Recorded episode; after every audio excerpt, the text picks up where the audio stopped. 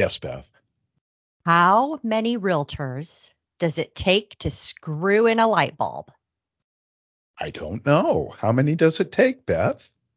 It takes just one realtor to screw the soft white bulb into the Art Deco chandelier, creating terrific mood lighting, dropping down gorgeously from the vaulted ceilings and crown moldings and southern facing skylights in your Eichler style homes located in an upscale neighborhood surrounded by top schools. Must see. that's perfect. and that's some real talk. Welcome to our little monthly podcast where you get to learn about how the real estate market in the Pacific Northwest is like the moon. It waxes, it wanes, and sometimes it gets a complete eclipse. All that in just 10 information packed minutes. I'm Beth and he's Terry, Hello. and we're thrilled you could join us. Not as thrilled as I am to be here with you today, Beth, breaking down the numbers. So, by the way, your description of how many uh, realtors it takes to screw in a light bulb was amazing. I have a joke for you before okay. we get started. Um, what kind of house weighs the least? Hmm. Inflatable? Hmm, that's a really good guess. A lighthouse.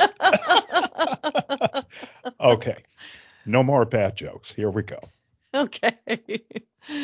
Well, you've looked into your crystal ball then. So, what does May tell us? Well, I think what May told us, it, it, keep a reasonable perspective. You know, as we swing into summer, we're all hoping to see the quote summer swell. Uh, I'm not quite sure we're seeing that this year, but let's see how the stats moved in comparison to April. And then we'll also take a look at how the stats stack up against May of last year.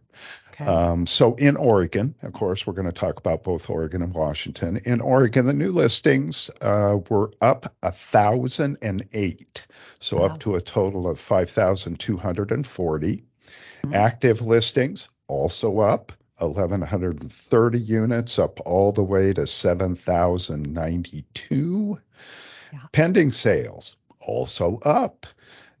Uh, 318 units up to 3,841.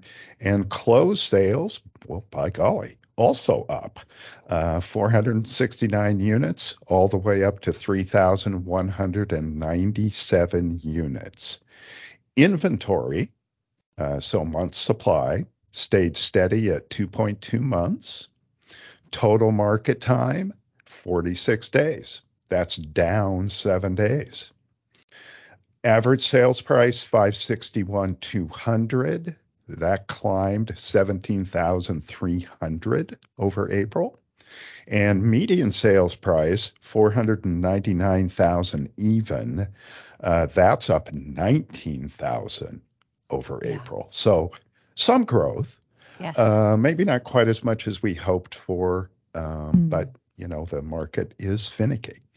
Yes. Let's take a look at how these compare to May of 22. So going back a year, uh, in May of 22, new listings were up about a thousand, and closed mm. sales were up 1,500.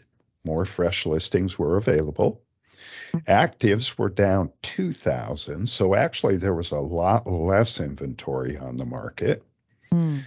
And to to um, speak to that, inventory was about half of what it is now in month supply. We were at 1.1 month a year ago. Total market time was 22. So there really oh. wasn't much market time at all.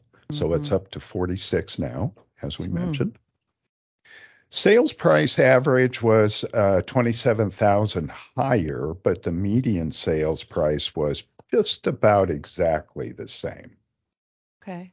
Hmm. So that's it for the uh, for the Oregon wrap up uh, for mm-hmm. stats. Let's take a look across the river in Washington. Uh, new listings uh, up 354, up to 1,135 total. Actives 1,307 up hmm. 312. Pending sales, really nice number for pending, 768. That was up 16 units. Closed sales up 92 units to 671. Inventory, eh, a little bit less than uh, the Oregon side at 1.9 months supply. That is up, however, two tenths of a month over April. Wow. Total total market time 43 days. Uh, that's down four days since April. Uh, and average and median sales prices, just like over in Oregon, um, 561 400 for average sale price. That's up 16,600. Mm. And median came in at 519.5. That's up 24,500 over April. Wow. Little bit of difference in comparison to May of last year. Um, May of 22 in Washington looks really similar to May of 2023. New listings and closed sales were up roughly 300 spots in 2022. Actives were close to 2023. Inventory was at 1.3 months, which is six tenths of a month less. Mm-hmm. Total market time was at 20. That's 23 days less than this year. Mm. And the average sales price was about 18,000 higher while median sales price was about the same. So, um, you know, again, as I said, May of 22 and May of 23 over in Washington's looking very similar. Right. Mm-hmm. So we do have some other things that we report on here. We have regular categories. We like to to point out statistical spikes in May. Uh, we do have three um, three areas that saw some interesting spikes in Baker County. Mm-hmm. Closed sales increased from 18 to 27, pretty mm. significant. Sure. Douglas County, closed sales increased from 83 to 124, so quite a jump there and mid Columbia, so Hood River, the Dalles, that area, new listings increased from 94 to 143 in May of 23. So some interesting three different areas of the state, Baker mm-hmm. County, Douglas County, Mid Columbia, all had uh, spikes that are, are noteworthy. There are some areas, so we also, in addition to reporting on spikes, we talk about, well, what trends are continuing? You know, what are we seeing that continue forward? Baker County, again, new listings are on a four month increase streak up to 28 in May. So, four consecutive months we've seen a, a tick upwards there. And in Baker County, closed sales also increased for the fourth straight month to 27. Mm. Curry County, active listings are on a four month increase streak up to 181 in May. New listings are also on a four month streak, up 75 in May. And then our north coastal uh, market area, active listings are on a four month increase streak up to 453 in May. Good. So again, we've got some areas that, uh, you know, are on month over month continuing to see increases. Right. Um, we do have a few milestones. So these are a little bit sort of, these are all time things. Mm-hmm. Uh, Curry County, active listings right now coming in at 81 are the highest point since July of 2020. Uh, so Curry County is as well inventoried as they've been for three years. Wow. Portland Metro. Total active listings are back above 5,046 since falling below that mark in December of 22. Mm. And Southwest Washington, so our Vancouver uh, folks, uh, Clark County folks, the hmm. average mm. sold price has had a positive gain for the first time since August of 22. So it's been almost a year for average sold price to get into the positive category. Wow.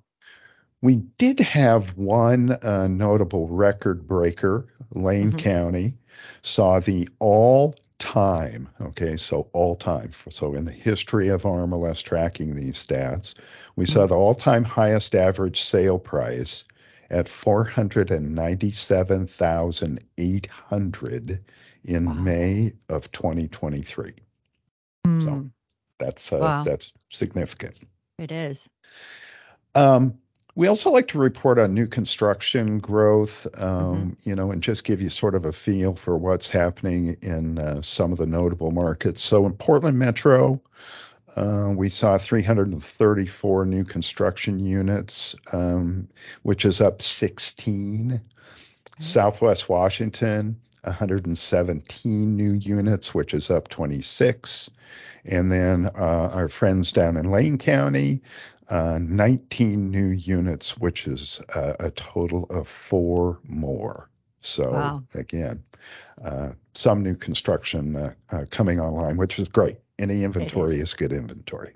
Indeed, that is very good. I, you know, it's all good news. Of course, we would love more inventory, but it is all good news. So, um, so good. It certainly is. It certainly is. Say, Beth. Um, yes. You know, we've had a few comments over the months that uh, folks would like to um, perhaps have us um, give a little bit more detail on maybe some things that aren't just local statistics driven.